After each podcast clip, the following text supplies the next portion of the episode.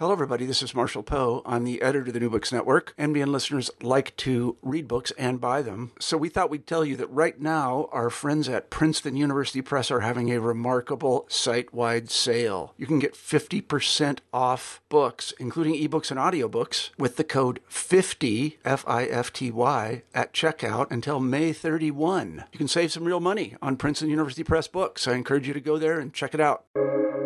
Welcome to the New Books Network. Hi, welcome back to the New Books Network. My name is Adam Bobek, and I'm a PhD candidate in sociocultural anthropology at the University of Leipzig. I am extremely excited today to welcome Dr. George Warner to the show. Dr. Warner is research associate in the study of West Asian religions at the Center for Religious Studies at Ruhr Universität Bochum in Germany. Today we're discussing his new book, The Words of the Imams, Al-Shaykh Al-Saduq and the Development of 12er Shi'i Hadith Literature, which was published in 2022 with I. B. Taurus. Dr. Warner, welcome to the show. Yeah, hi, Adam. Thanks for having me on. It was actually published at the end of 2021, but I don't think that matters. It's published now. Yeah, right. Yes. So could you speak about the genesis of this book? Yeah, sure. I mean, it started life as my PhD thesis, which feels like a long time ago. I was very interested in religion and narrative, and the book doesn't seem to have ended up having that much to do with narrative. But yeah, that was my sort of core interest, and I actually wrote an MPhil thesis on Babylonian myths. And but I was also doing Islamic studies, and I just found the Sunni Shi'i dynamic fascinating because of this this dynamic of contesting narratives and whom the Ummah owes loyalty to and what sort of community the Ummah should be, and all of these coming together. And underlying that, of course, you have Hadith, which is where these stories are found. But it's not just a neat story. It's this endless, fragmentary, endlessly shifting and disputed textual corpus, and how that sort of fits together to spawn these ideas of legitimacy and so on and so forth. I found terribly interesting, and meanwhile I'd been very lucky during my undergrad to spend a year in Damascus, and I spent most of that time in Sayda Zaynab, which is a suburb of Damascus, so named because in the middle of it is a shrine to Zaynab Bint Ali, the granddaughter of the Prophet Muhammad, and it's very much a center of Shi'ism and Shi'i learning in Damascus. And I was really fortunate to be able to sit in on classes sort of in and in the environs of these seminaries there, and some very generous people spent their time teaching me and others, among other things, about Shi'i Hadith. So that's where I got, I guess, engaged with this corpus in particular, and ended up writing a PhD about it, which subsequently became the basis for this book. And what audience did you have in mind for this book? Oh, I mean, anyone who's interested in Shi'i Hadith or Shi'ism more broadly, or Hadith more broadly, or Shaykh Saduq, who is a pivotal figure in the early history of Shia Hadith. Any of the words on the cover, more or less. I mean, publishers are very good. I wanted to call it, memetics of Hujjah or something, and have a picture of a table on the cover, but no, that was overruled, and I was told no one would buy it. So yeah, Shi'ism, Hadith, those. I mean, also anyone interested in Shi'i law or jurisprudence, or indeed adab literature, gets quite a lot of space in there too. Yeah, those broad areas. Obviously, it's written for an academic audience. I'd like to think that it would be of interest to general readers with an interest in Islam, but that may be a self-serving delusion. I don't know. Yes.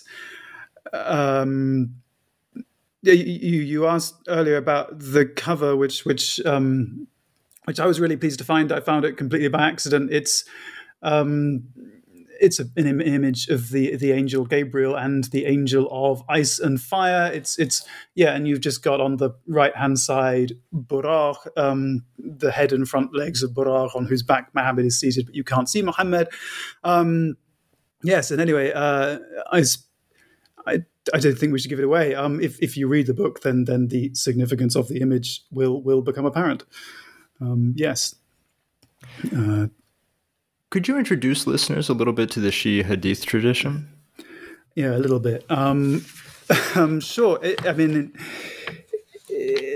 the Sunni Hadith tradition, it's very long and it's very complex, and so I should really say to start with that really I can only talk here about the early end of the Shia Hadith tradition, which is very much what the book is about.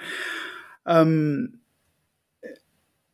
also, on top of that, it's really the 12er Shi'i Hadith tradition. Ismailis and Zaydis have their own interactions with Hadith, which would be a very different conversation. But what's interesting about 12er Shi'ism is that, rather unlike Zaydism and Ismailism, which engage in Hadith in different ways, but Zaydism often engages with the broader Sunni corpus, and Ismailism has its own thing going on. 12er Shi'ism is distinct by having really a parallel tradition of Hadith literature to the kind of Sunni tradition, really from before the 10th century, when Shaykh Saduq is writing. And really what distinguishes this tradition from the Sunni tradition above all others is the figure of the Imam. Now, that's most obvious in the fact that if you open a book of 12er Shi'i Hadith, you will find that some Hadith go back to the Prophet, but other Hadith just go back to one of the 12 Imams. Instead, the Imams, or indeed Muhammad's daughter Fatima, so the Imams are given equivalent authority to Muhammad, and so the Hadith can go back to them. But there is a context to this which goes back into the 9th century of the Common Era, the 3rd Hijri century, and the great sweep of debates about authority and the authority of scholarship that surged through the Islamic intellectual context at that time. And you have debates about the worth of reason and revelation, and how you have the growth of theological schools and legal schools and the rest of it. And in the middle of this is often a concern to access the knowledge and the words of the Prophet himself. And this is obviously the impulse that Hadith fulfills, and what the person of the Imam does as an idea that's developed specifically by what are called then the Imami Shia, who end up mostly being the 12er Shia and the Ismaili Shia, but we're focusing on the 12ers.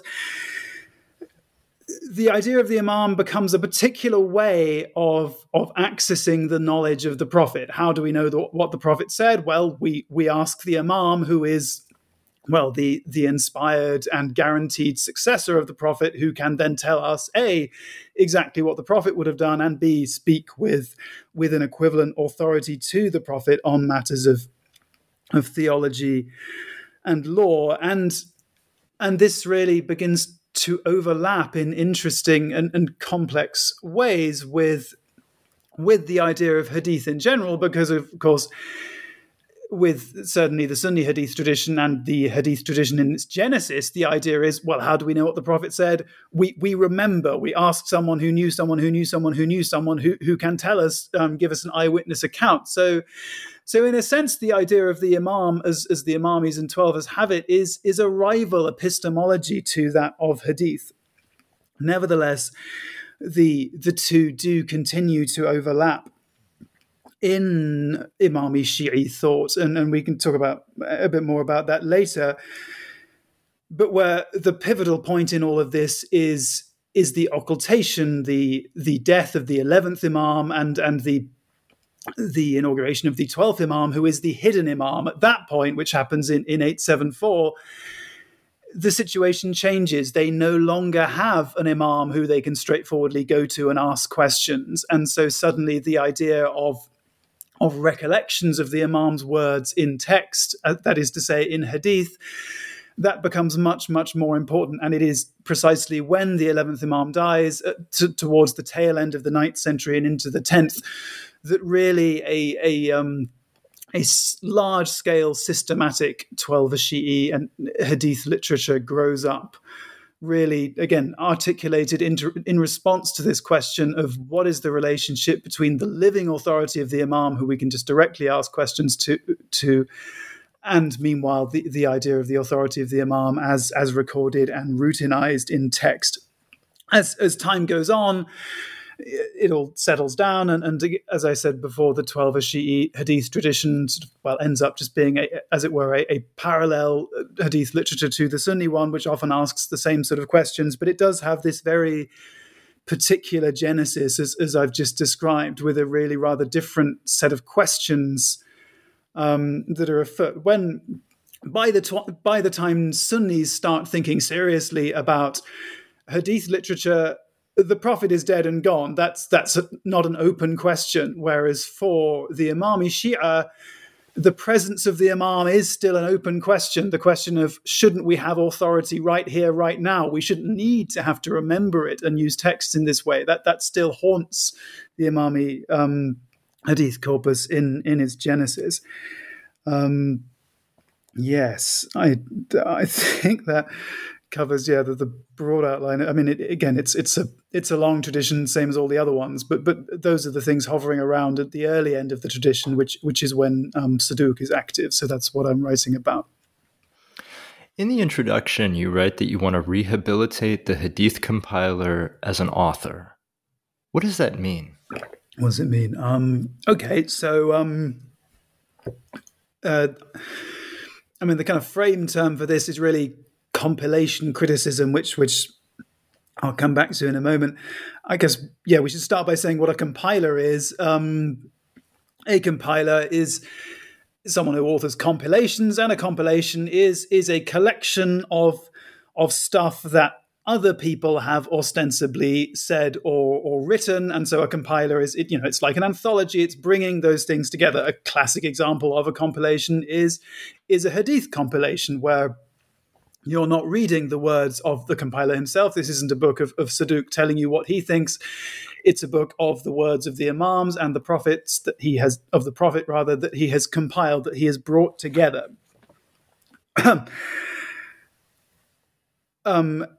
And so the figure of the compiler, appears somewhat in the background to this, as a transmitter, as a facilitator, as a compiler. And rather often this leads, and historically this has very much led to, compilers and the authorial agency of compilers being ignored, because readers, both Muslim readers who are interested in asking questions of faith and non-Muslim historians. And again, Hadith compilations are a very good example, because why do people read Hadith compilations? Because they want to know what the Prophet said, they want to know what the Imam said, and they want to know whether or not this is accurate. So the compiler is somewhat marginalized and is only seen to be valuable to the extent that she is either effectively or ineffectively transmitting the words of the Prophet and the Imams. And really alongside that, there's a kind of an assumption that, there's a lack of focus on them, but also an assumption that there's really not that much going on. They're either successful in transmitting it properly, or they're unsuccessful and they're not, and that's all there is to it. And really what I wanted to do, what this work tries to do, is to bring the focus back and really just ask of Hadith compilers the same kinds of questions that we ask undergraduate students to ask of authors. So what is the compiler trying to do with this book, and how are they trying to do it? And also, alongside that, really taking seriously the sophistication of the compiler, that what they might be trying to do and the way about which they're trying to do it, that might be quite complex, and there might be all sorts of things going on, and they might be trying to do all sorts of different things in different ways. So it's compilation criticism, as in applying a lens of serious criticism to compilations and us taking their authors seriously. This is not something I invented. It's not an entirely new idea, but it is something that I wanted to push it a bit further in some particular directions. Firstly, I do set out in my introduction a framework for looking at Hadith compilations specifically through compilation criticism and the kind of questions that one might want to ask. And beyond that, this has all sorts of values in different places. I mean, just within the context of Abbasid era Islamic literature, there are all sorts of compilation literatures. But it's certainly of particular historical use when you're looking at people like Sheikh Saduq, for whom almost everything they write is compendia of hadith. So if you want to know what Saduq thinks, compilation criticism is the only way you're going to get there. He's not just writing exactly what he thinks in his own prose. You need to find ways of looking beyond the compiled hadith to do that. So it has an obvious utility in reconstructing this particular bit of Islamic intellectual history. So that was the first thing I was trying to do with it. And second is just a question of scale, really trying to, apply it to some degree to the whole oeuvre of a particular author. Saduq is good in as much as he has a large and diverse oeuvre, but it's of a size that's manageable enough in a PhD project. It's thousands of pages rather than hundreds of thousands of pages. And on the similar concern of scale, to really in the second half of the book, I really take two large hadith compendia and attempt to read them systematically, cover to cover, and so really quite forensically try and uncover the structures, the authorial strategies that are at work in them. And I guess we can talk about that later when we talk about the second half of the book. So that's compilation criticism. That's what I'm trying to do with it. And you've already touched on this, but could you maybe expand on what the world Sheikh Al-Saduq was living in and why you call him a transitional figure? Yeah, he's very much a transitional figure. It's one of the reasons it was fun to write about him. So Sheikh Saduq dies in 991, the end of the 10th century, and he's active. He lives a relatively long life, so he's active from the middle of that century. And this is important because in the middle of the 10th century, two vitally important things happen for the Imami Shia. Just clarify this now. When I say Imami Shi'i, I mean 12er Shi'i. It's kind of more accurate at this stage to call them Imami Shi'i because that's what they call themselves. But that's Imami Shi'is, the people who believe in 12 imams. That needed to be said. So in the middle of the 10th century, so when Saduq begins his career, two vitally important historical events happen to really shape the Imami Shi'i community. Now, the first is the beginning of the greater occultation. I've already mentioned that the 11th Imam dies in 874, and so from then on you've got a hidden Imam, the 12th Imam. But for many decades, the hidden Imam still has an emissary, someone who is supposedly still in direct communication with him and who can in turn be in communication with the wider Shi'i community. And so there still is a connection there. However, in 941, the last of these emissaries dies, and from then on, it's the start of what is called the Greater Occultation, where there is no direct access as far as the vast majority of 12er Shi'is believe. There's a complete cutoff there. And that is clearly a transformative moment for the Imami community in all sorts of ways, in terms of how the community is organized, in terms of how authority is organized, now that the chief linchpin of authority has literally disappeared. And for reasons I've already touched on, it's nowhere more transformative than with regard to questions of hadith, because now there is no living imam, nor is there an emissary of the hidden imam. So if you want to know what the imam said, hadith are the only way you're going to get there. So this, again, Saduq starts his career at this seismic moment in terms of the shape of the Twelver Shi'i community and their relation to hadith literature. So that's one transformation. The second transformation, which happens almost at exactly the same time, is the arrival of the Buyids. Another fun point of terminology. Some people call them the Buyids, some people call them the Buyids. I do know why, and Theodor Noldecker wrote an article on why, so we all know why, but some people say Buyid, some people say Buwayhid. I've written Buwayhid in the book. I may sometimes say Buyid because it's easy to say, but they're the same people. Anyway, so the Buwayhids, they are they end up being a set of dynasties, but they are essentially, a bunch of warriors from around the Caspian Sea in Iran, and they are immensely successful to the point where in 945, they capture Baghdad, the Abbasid capital.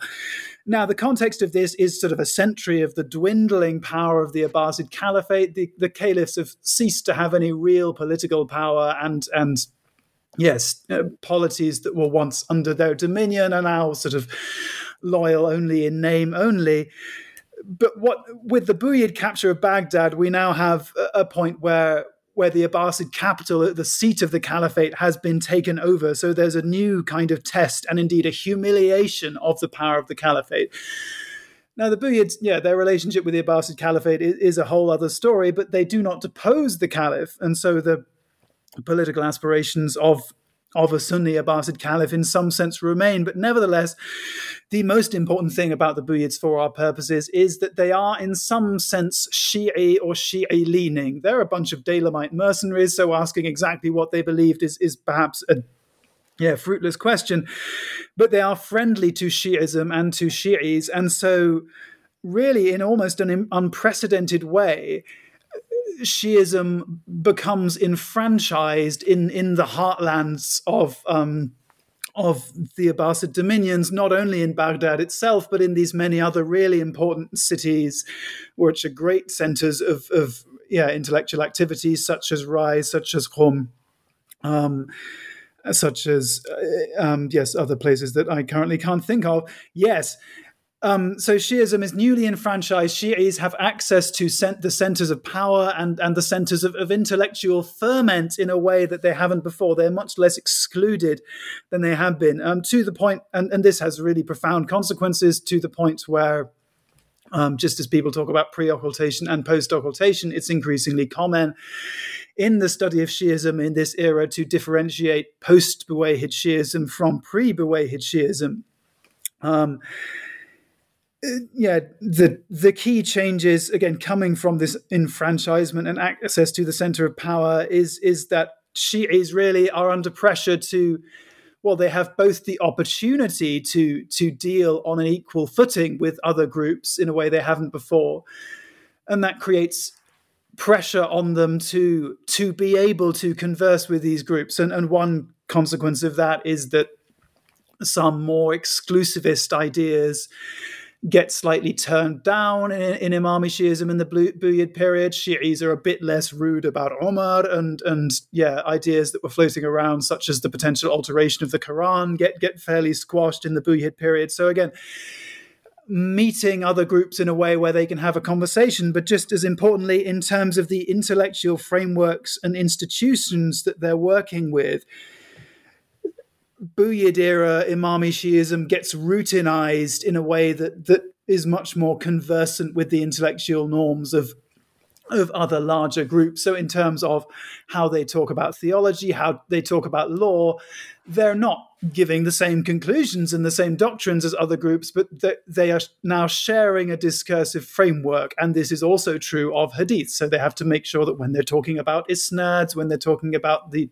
reliability of hadith and so on and so forth, in the Buwayhid period, in this new intellectual ferment and newly connected Imami Shi'ism, has a much more dense conversation with the pre-existing discursive norms of what becomes Sunni Islam. So, yeah, we have these two really transformational events, both happening at exactly the same time in the middle of the 10th century and thus at the start of Saduq's career. So he really represents and is by far the most... He represents the first generation of scholars who live in this new environment, and his surviving corpus is by far the largest single surviving corpus of an Imami author from that generation. So he is uniquely placed to shed light upon it. Just to recap, the questions that are reinvigorated and newly asked in this period are so central to what Saduq writes about and how he deals with Hadith in terms of the role of the scholar in the Imami community, how intellectual systems and specifically Hadith scholarship should be systematized, and how it should be justified in the face of other groups with whom a Saduq needs to be in dialogue. It really is a transformative moment. I suppose I should also talk about place, because that matters to Saduq. In particular, the dynamic between Qum and Baghdad. I go into this at some length in the book, but it's important to know that Saduq is called a representative of the Qummi school of Imami thought. Now, you can argue about the word school and to what extent this is an institution or rather just more of an intellectual center of gravity. But anyway, Saduq's intellectual center of gravity is very much in Qum. And this is important because it is a different center of gravity, that of Baghdad, that ultimately wins out in subsequent 12er Shi'i intellectual traditions. It is the Baghdadi school, represented by people like Sheikh Al-Mufid, a generation later than Saduq, and after him, people like Sharif Al-Murtada and Sheikh Al-Tusi.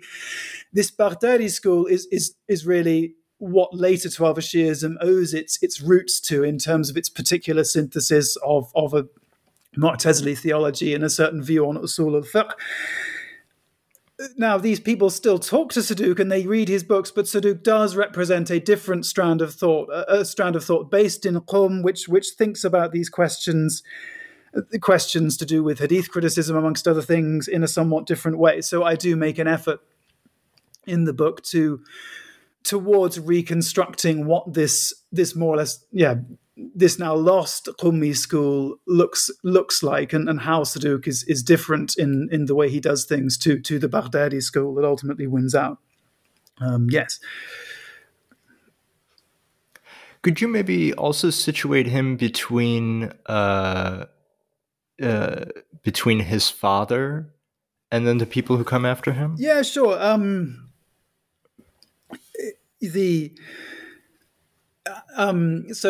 Saduq's father is another prominent member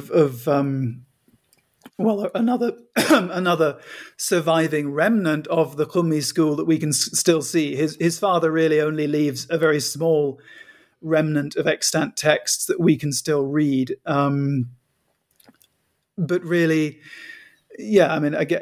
I look at the Qummi school and how that fits together, Saduq and his father are the chief axis through which I do that.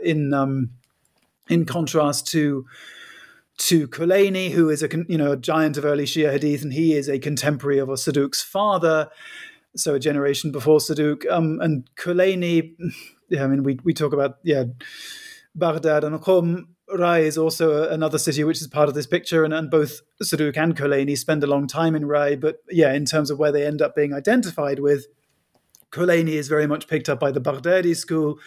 Saduq, in terms of his intellectual roots, remains very much situated in Qum. So, I do try and sketch it out in terms of this Qummi genealogy of Saduq and his father, which differs from a genealogy which stretches through Mufid to people like Ibn Qulaway, a generation before him, to Al-Kulaini. I talk a bit more about the details of that in a moment, I suppose. So how does the book's approach to Shaykh al-Saduq challenge some common assumptions about Hadith literature? Well, hopefully more than one way. I guess I'd have to recap the point about authorial agency first, and really just everything I said, above all, just the assertion that Hadith literature and the what a Hadith compiler is doing in Hadith literature is worthy of, you know, giving it the benefit of the doubt that there is something complicated going on there. There are so many books about Ghazali, and that's fine. I have nothing against Ghazali. Well, actually I do, but let's pretend that I don't. I have nothing against Ghazali. But Ghazali, you know, he's a very important figure and lots of people write books about him. One of the reasons people write books about him is that Ghazali articulates his subjectivity in a way we relate to. He talks about himself. He writes an intellectual biography. And so people are interested in, okay, who is this person? We can speak to him. We can see what he's thinking. How does he change his mind? What does he think about this? And so on and so forth. We should give Hadith compilers the benefit of the doubt. They're doing all that too. They don't do it in as recognizable a way. They do it through the media of compilation. But yeah, the complicated stuff is all going on. And yeah, at a very basic level, just because a Hadith compiler puts a Hadith in a compilation, that does not mean that's what he or she thinks. Just because a Saduq has a Hadith saying that the Imam said this, that I know God has seven key attributes or whatever. That's not the same as a direct creedal statement from the author himself. There's more going on. So yeah, just recapping that point about authorial agency.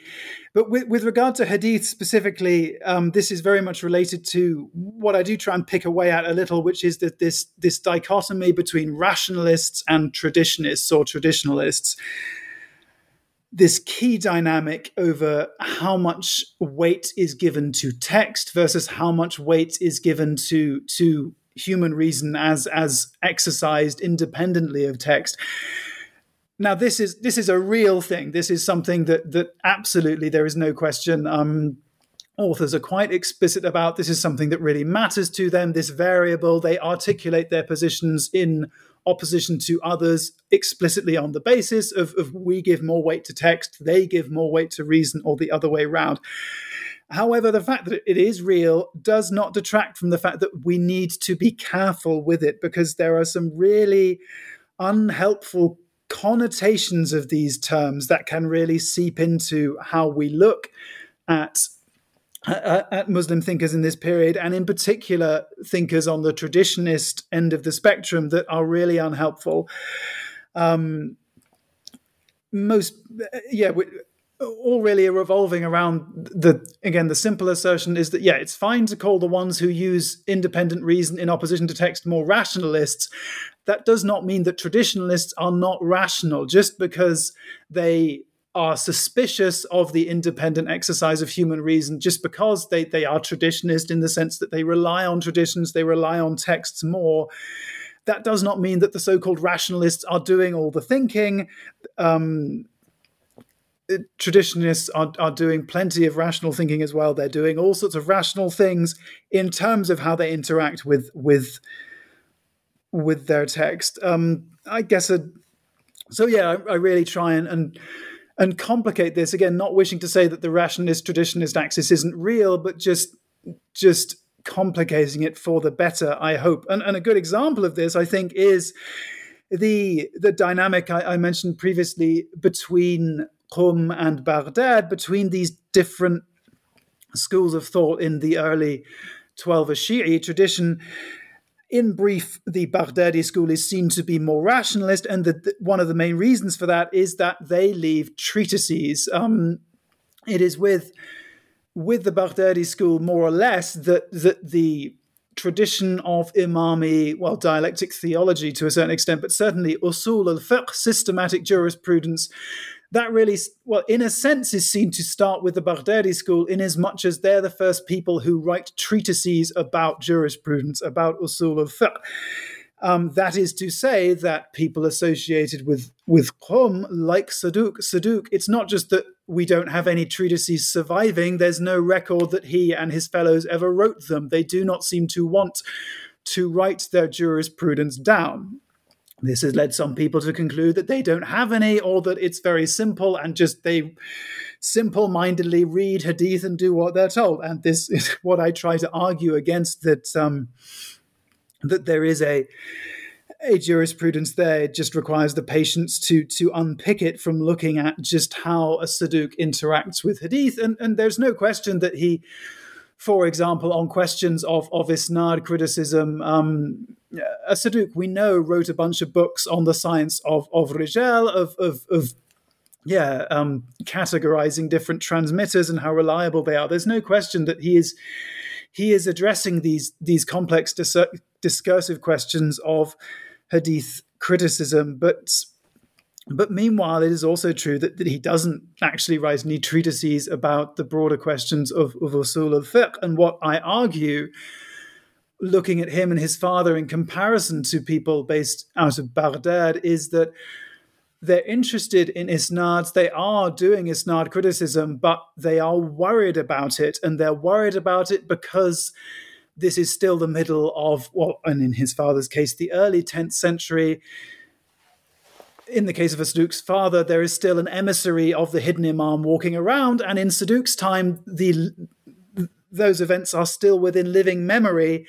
And so there is a real worry about, doesn't this ruin everything? We are supposed to have an imam who has all our answers. For the past 100 years, we have been rude about other groups and saying, those poor fools, they have to rely on their human reason. They have to rely on memory. Memory is terribly unreliable. They have to do these sad, approximate things to try to reconstruct what Muhammad would have said. And we can just ask the imam and we win. They use it very much as a polemical stick to beat other groups with. But then the occultation happens and they have to really worry about these things as they seem ostensibly to be in the same position now as other groups and having to rely on Hadith because the imam's no longer there. To cut a long story short, this means that they're worried when they talk about Isnad criticism. There's an extent to which, even if they're doing it and they don't want to foreground the fact that they're doing it, it almost becomes a point of rhetoric. And this is a point of difference with people like a Sheikh Al-Mufid in Baghdad.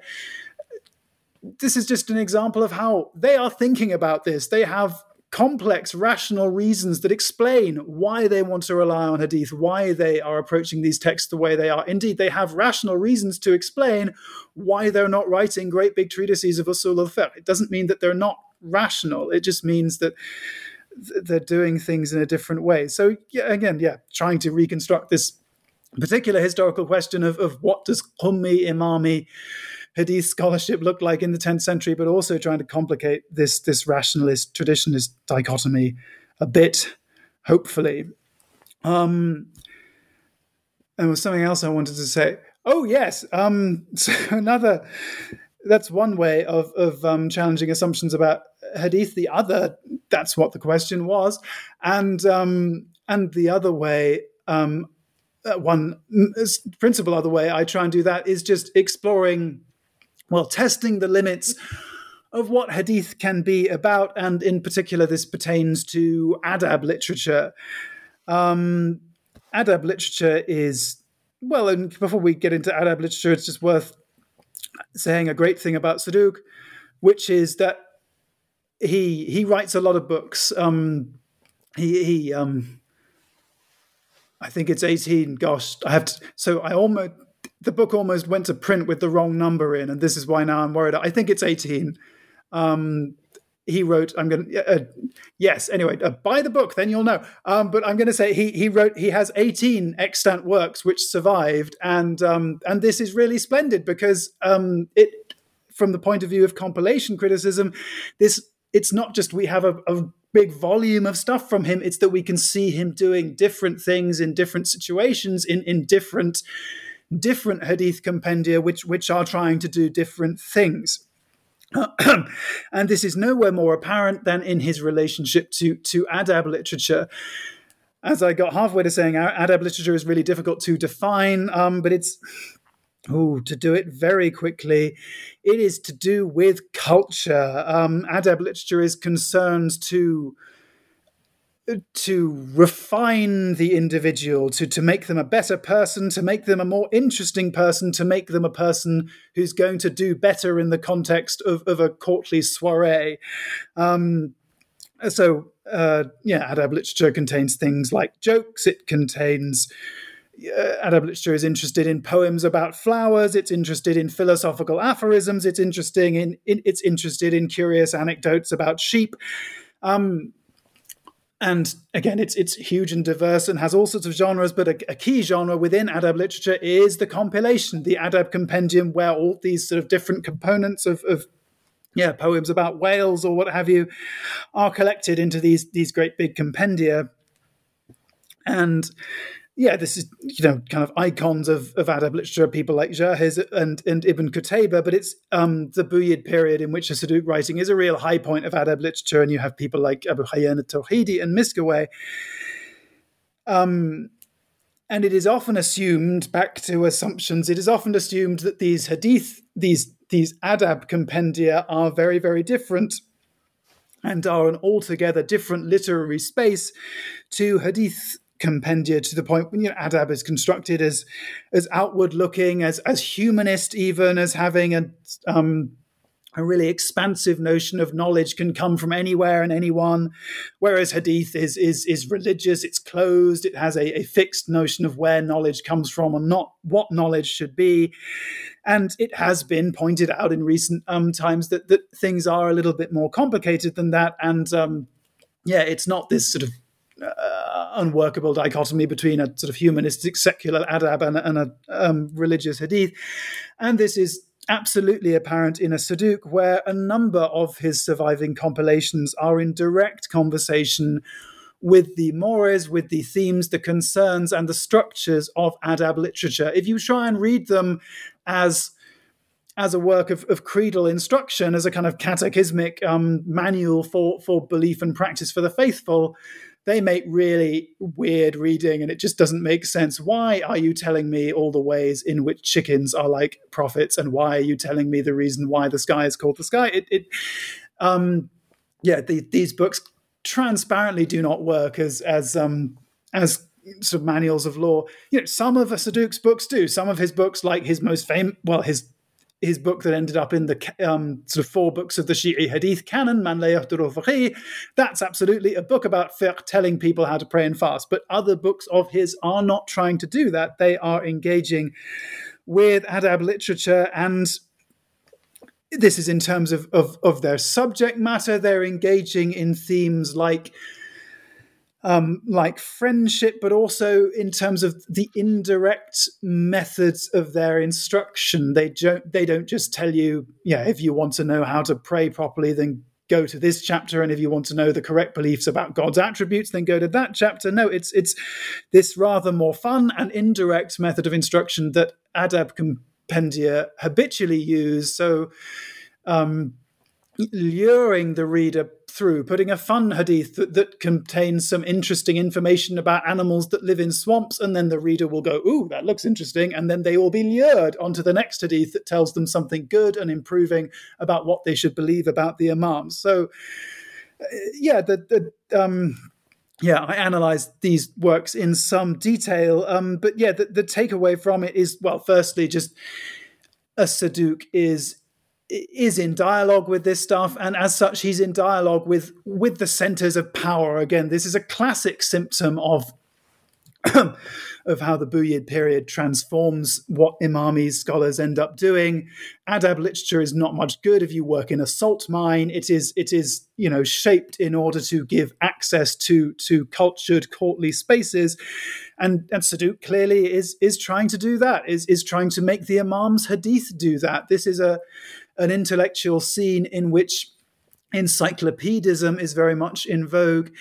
As-Saduq and his fellow Imamis are standing up and saying, whatever question you have, the Imam is the answer. It's this absolutist vision of where knowledge comes from. And okay, so this is adab literature. You want to know interesting facts about how whales move. The Imams know the answer to this too. It's bringing the Imam's hadith into that space and defending it, which is always a concern of as-Saduq's. But also, again, in this formative moment of Imami hadith literature in the aftermath of the Greater Occultation, there's a real experimental mood to this. As-Saduq is seeing what hadith can do. He's seeing how this new well, not quite new, that this new emphasis on the imam as accessed through text. What does that mean? How does that work? How can we instruct people using the imam's hadith? And yeah, you have this real extensive conversation with adab literature, which again is interesting in and of itself in learning about this particular Imami Shi'i figure, but also hopefully sheds light on the porosity much more generally between different kinds of literature that we sometimes think of as separate. Yes. In part 2 of the book, you delve into 2 of his texts, At-Tawhid and Kamal al-Din. Why did you choose these 2? Yeah, sure. So this is part 2 of the book, which is subtitled Reading as-Saduq, because this is where I, as I mentioned earlier, embark on these close cover-to-cover readings of two of Saduq's hadith compendia in order to really test the limits of how, to what extent can we really tease out structures of meaning that are active, not just between two hadith that are next to each other, but really across the length of a whole hadith compendium over hundreds of pages. And yeah, seeing how all the different hadith in different parts of the book, how they work together and how the compiler makes them work together to enact complex arguments and acts of representation. And so, yeah, I do this with 2 books. I do it with Kamal al-Din and Kitab al-Tawhid, which are both, yeah, they're both about a, yeah, again, I'm looking for complex arguments in them. So I chose them because they're both about a particular troublesome subject. Kitab al-Tawhid is about kind of key theological topics like free will and predestination and the transcendence of God. Again, that will keep you busy. And Kamal al-Din is about the occultation of the 12th Imam. So again, a real vexed topic for Imami Shi'ism in this period. So yeah, they both reward an extended close reading for that reason, that it's really difficult stuff they're grappling with, but also this is a book about hadith, and Saduq is above all an author concerned with hadith and what to do with them. And both of these topics are also, in a sense, really about hadith themselves. Kitab al-Tawhid is a book dealing with theological questions, but it's also perennially dealing with the question of, can we answer these questions through reason, or do we have to answer them through text? And meanwhile, Kamal al-Din is asking, where is the imam gone? How do we access the imam? Which is obviously an inseparable question from the act of reading and compiling the imam's hadith. So yeah, they are both books of hadith that are also both books about hadith. There's that kind of nice meta element to them, which I hopefully get something out of. And they're both fascinating works, and works that have been, Kitab al-Tawhid in particular is a really rather popular work of a Saduq that lots of theologians have seen fit to refer to and comment on. I guess it's worth talking a bit more about how the kind of sustained reading process works. I mean, again, they're very long. It's me going through a whole book, so it's quite detailed. Kamal al-Din is the more complicated one, and is just a fascinating book where Saduq does all sorts of complex things. Tawhid is the easier one to sum up. So yeah, just as an example of how throwing compilation criticism at a whole book works in very brief terms, Kitab al-Tawhid starts off by telling us what a Saduq wants to do. He wants to rebut people who say that the Imam's ahadith is filled with theological fallacies, and says things, for example, that God is, well, God can be likened to created things, which is something that's you're really not supposed to do, particularly in a Saduq's intellectual context. So he sets out saying, I am going to defend the Imam's hadith from these charges and prove that they give sensible answers to theological questions. Fine. That's the beginning of the book. The last chapter of the book is about 40 ahadith, which all say in no uncertain terms, kalam is wrong, kalam is bad, do not argue about about the question of the nature of God. So Saduq starts by saying, here are the theological questions that we're going to talk about.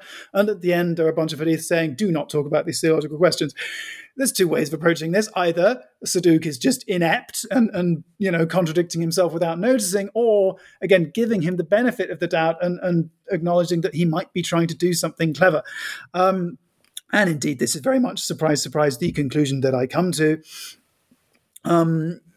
Just to go into a bit more detail because it's fun. The first third of the book talks about the transcendence of God. The transcendence of God is a fairly easy question, particularly if, like Saduq, you're sort of talking in Mu'tazili-dominated circles.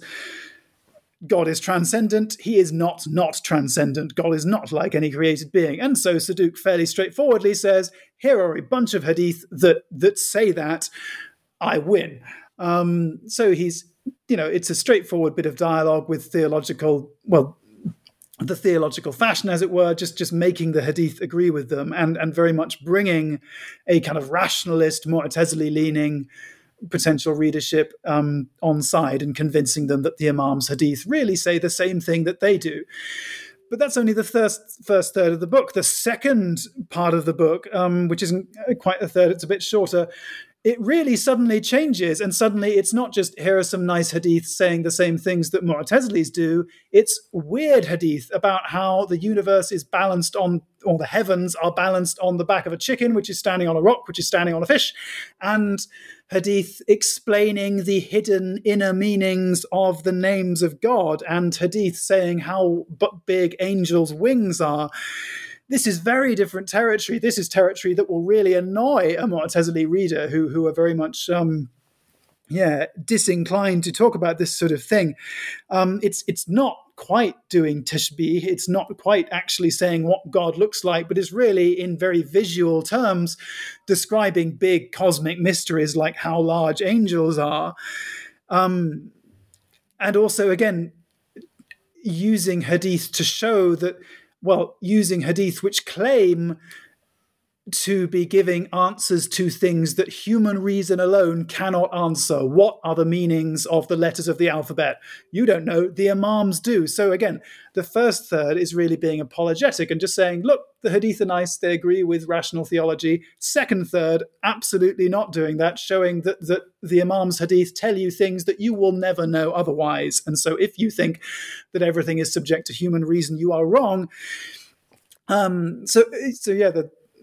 The book doing different things in different places, and in the final third of the book, it deals with, unlike the question of God's transcendence, it deals with the really difficult question of free will and predestination, and to cut a long story short, tries to persuade the reader that you absolutely shouldn't be arguing about this because the Imams know better than you. You should just piously submit.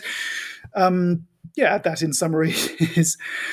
Just the kind of thing that I try to do, again, making sense of the book, making sense of Saduq's theological position, but more importantly, I think just showing or trying to show what hadith compilation can do if we take it seriously. And above all, just really trying to assert that, just picking one hadith out of a book like Tawhid and saying, a Saduq says that the Imam says this, therefore that's what he believes. There's so much more to it than that. There is so much more to hadith compilation than that. Yes. This isn't a long book, but there's so much in it. And yes, it's short. That's another thing that I think we should emphasize. Yes. Sorry, carry on. You were speaking. Yeah, but I just wanted to say you paint such a compelling picture of this pivotal moment in Islamic, especially Shi'i history. And it's so nuanced. You're able to bring in so many different aspects. I was really blown away by this book you produced. That's really nice of you to say. I was really lucky. I gave a sort of vague narrative of how I was interested in Shia hadith. I ended up working with Saduq, not by chance exactly, but he just seemed like a good person to work on who no one had touched much.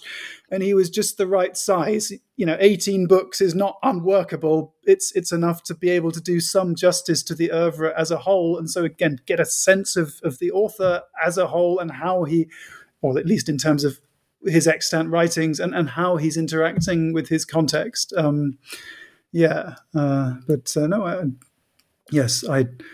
It has left me with a residual fondness for Sheikh Saduq. I went on a academic pilgrimage to visit his tomb, which is still in Shahr-e Rai, which is now it's rather, Rai was once this great city, and now it's a suburb of Tehran, and it's got a tube station. Saduq is still there, and his people push banknotes through the grill in his tomb, so he's making money for someone, so that's good. Yes. Before I let you go, there is one final question I'd like to ask, which is a tradition on the New Books Network, and that is, what are you working on now? Oh yeah, sure.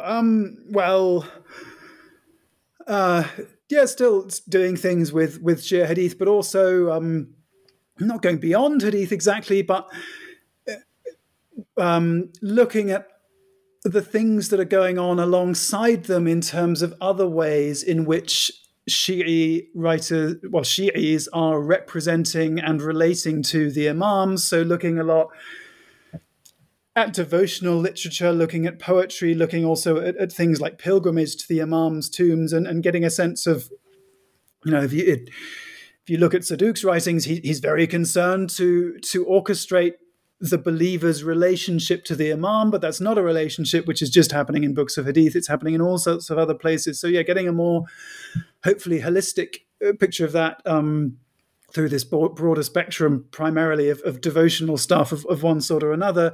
And that's going into a bunch of different things. The bit of it that I hope will be a book is a project on a poem called the Ali Nameh, which is a Persian narrative epic poem written in the late 11th century of the Common Era about Imam Ali, as the name suggests. So, I've been having a lot of fun with that, just looking through, the very different encounter with the Imam that work represents. And, hopefully that will turn into something.